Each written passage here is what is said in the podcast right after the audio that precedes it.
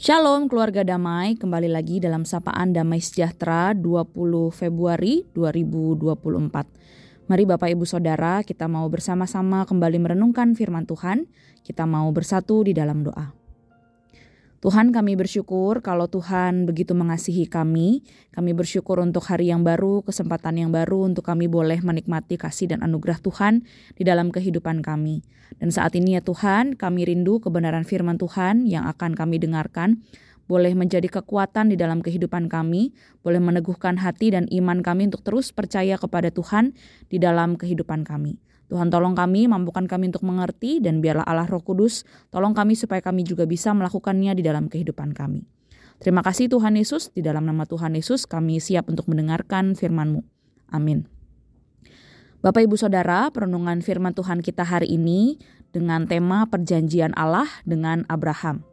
Dan pembacaan firman Tuhan pada hari ini terambil dalam kejadian 12 ayat yang pertama hingga ayatnya yang ke-9.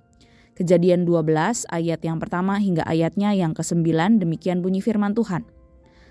Abram dipanggil Allah. Berfirmanlah Tuhan kepada Abram, Pergilah dari negerimu dan dari sanak saudaramu dan dari rumah bapamu ini ke negeri yang akan kutunjukkan kepadamu. Aku akan membuat engkau menjadi bangsa yang besar dan memberkati engkau serta membuat namamu masyur dan engkau akan menjadi berkat. Aku akan memberkati orang-orang yang memberkati engkau dan mengutuk orang-orang yang mengutuk engkau.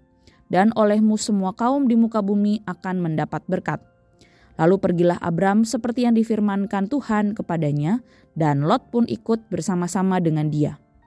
Abram berumur 75 tahun ketika ia berangkat dari Haran.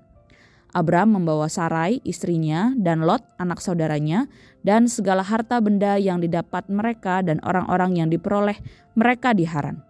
Mereka berangkat ke tanah Kanaan, lalu sampai di situ. Abraham berjalan melalui negeri itu sampai ke suatu tempat dekat Sikem, yakni pohon tarbantin di More. Waktu itu orang Kanaan diam di negeri itu. Ketika itu, Tuhan menampakkan diri kepada Abram dan berfirman, Aku akan memberikan negeri ini kepada keturunanmu. Maka didirikannya di situ mesbah bagi Tuhan yang telah menampakkan diri kepadanya. Kemudian ia pindah dari situ ke pegunungan di sebelah timur Betel. Ia memasang kemahnya dengan Betel di sebelah barat dan Ai di sebelah timur. Lalu ia mendirikan di situ mesbah bagi Tuhan dan memanggil nama Tuhan. Sesudah itu Abram berangkat dan makin jauh ia berjalan ke tanah Negeb. Sedemikian jauh pembacaan firman Tuhan. Bapak Ibu Saudara bicara soal berjanji. Seringkali kita sebagai manusia berjanji untuk melakukan sesuatu. Entah berjanji kepada diri sendiri atau bahkan kepada orang lain. Tentu ketika kita sudah berjanji, kita akan berusaha menepati janji itu.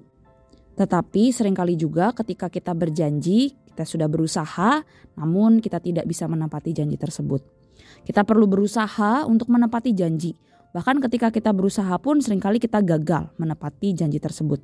Karena kita adalah manusia yang terbatas dan sekalipun sudah berusaha masih ada kemungkinan bagi kita untuk tidak menepati janji tersebut. Berbeda dengan Allah, Allah adalah pribadi yang selalu menepati janjinya dan mengerjakan janjinya bahkan sejak dunia diciptakan. Sudah seumur dunia ini, tetapi janjinya tidak pernah sekalipun berubah dan ia lupakan begitu saja. Allah sudah mempunyai kehendak untuk mengkhususkan satu kaum bagi dirinya, dan melalui umat istimewa itu ia akan memberkati semua bangsa. Perjanjian Abraham sangat penting dalam memahami konsep kerajaan Allah dan ketika kita melihat di dalam perjanjian lama, perjanjian Abraham sudah digambarkan di dalam kejadian 12 ayat 1 sampai 3 yang sudah kita baca. Dan perjanjiannya adalah perjanjian yang tidak berkondisi, perjanjian yang harafiah yang dapat dimengerti sebagai mana adanya. Tanah yang dijanjikan harus dimengerti sebagai definisi dari kata tersebut, bukan sebagai kiasan. Dan perjanjian itu bersifat kekal, sehingga perjanjian antara Allah dan Israel berlaku selamanya. Dalam perjanjian dengan Abraham, Allah pun memampukan Abraham percaya dan beriman kepada segala janji-janji Allah di dalam kehidupan Abraham. Sekalipun bagi manusia, janji tersebut adalah janji yang terlihat mustahil untuk dilakukan. Tetapi bagi Allah tidak ada yang mustahil. Ia adalah Allah yang setia dan ia adalah Allah yang menggenapi janjinya. Bahkan saat ini kita pun boleh dapat menikmati dan hidup di dalam janji Allah di dalam kehidupan kita. Adapun tiga bagian penting dari perjanjian Allah dengan Abraham. Yang pertama, perjanjian tanah. Allah memanggil Abraham dari Ur Kasdim untuk pergi ke tanah yang akan diberikan kepadanya. Janji ini bahkan diulangi lagi dalam kejadian 13, di mana Abraham harus berjalan mengelilingi batasan tanah tersebut. Dan yang kedua adalah perjanjian tentang keturunan. Allah berjanji akan memberikan Abraham keturunan dan menjadikan Abraham sebuah bangsa yang besar. Pada waktu itu Abraham berumur 75 tahun dan tidak mempunyai keturunan. Bahkan Sarai dikatakan mandul. Tetapi Allah berjanji bahwa ia akan mendapatkan banyak keturunan. Janji ini bahkan dikembangkan di dalam kejadian 17 di mana Allah menjanjikan bahwa bangsa dan raja akan berasal dari keturunan Abraham ini. Perjanjian ini dikembangkan di dalam perjanjian Daud di dalam 2 Samuel 7 ayat 12 hingga 16 dan akan berujung pada kerajaan Mesias di atas tahta Daud yang memerintah atas umat Israel. Dan perjanjian yang ketiga adalah perjanjian berkat dan penebusan. Allah berjanji memberkati Abraham dan semua keluarga di bumi melalui Abraham. Perjanjian ini dikembangkan dan bahkan digenapi di dalam perjanjian baru sebagaimana penggenapannya di dalam Ibrani 8 ayat 6 sampai 13 bagaimana Yesus Kristus adalah penggenapan janji Allah yang boleh memberikan berkat bagi setiap orang yang percaya bahkan setiap kita sampai saat ini boleh menikmati berkat keselamatan dari Allah melalui Yesus Kristus. Cara Allah menggenapi perjanjian Abraham adalah secara harafiah Sejauh Allah telah menggenapi bagian per bagian menurut sejarah. Allah memberkati Abraham dengan memberinya tanah dan berabad-abad kemudian Abraham menguasai tanah tersebut. Dan Allah memberkati Abraham secara rohani.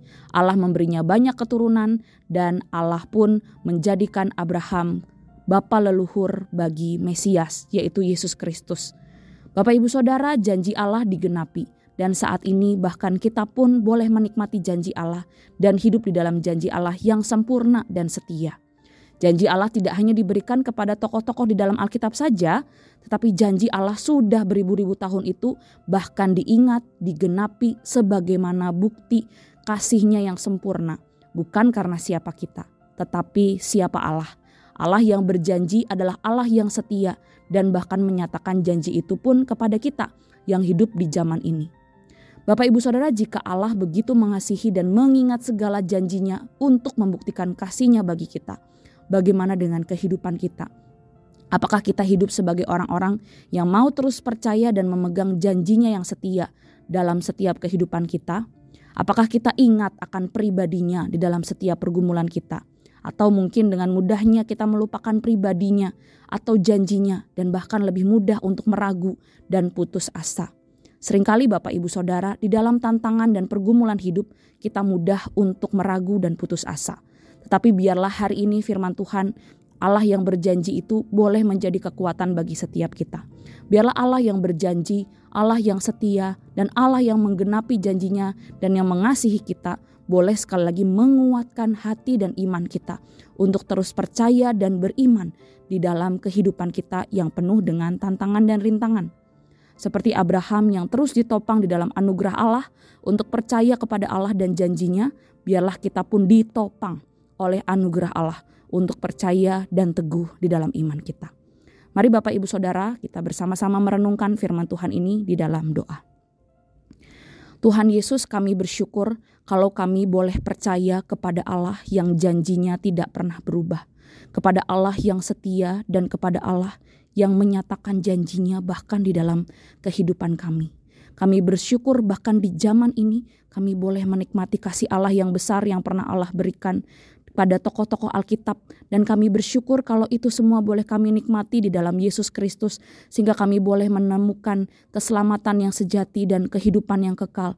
Kami bersyukur ya Tuhan dan biarlah janji ini boleh sekali lagi menjadi kekuatan bagi kami menjalani kehidupan ini. Terima kasih Tuhan Yesus, tolong kami di dalam segala tantangan kehidupan, kami terus belajar percaya dan mengingat akan janji Tuhan, Allah yang setia yang tidak akan pernah meninggalkan kami. Terima kasih Tuhan Yesus, di dalam nama Tuhan Yesus kami berdoa dan mengucap syukur. Amin. Selamat beraktivitas Bapak Ibu Saudara, Tuhan Yesus memberkati.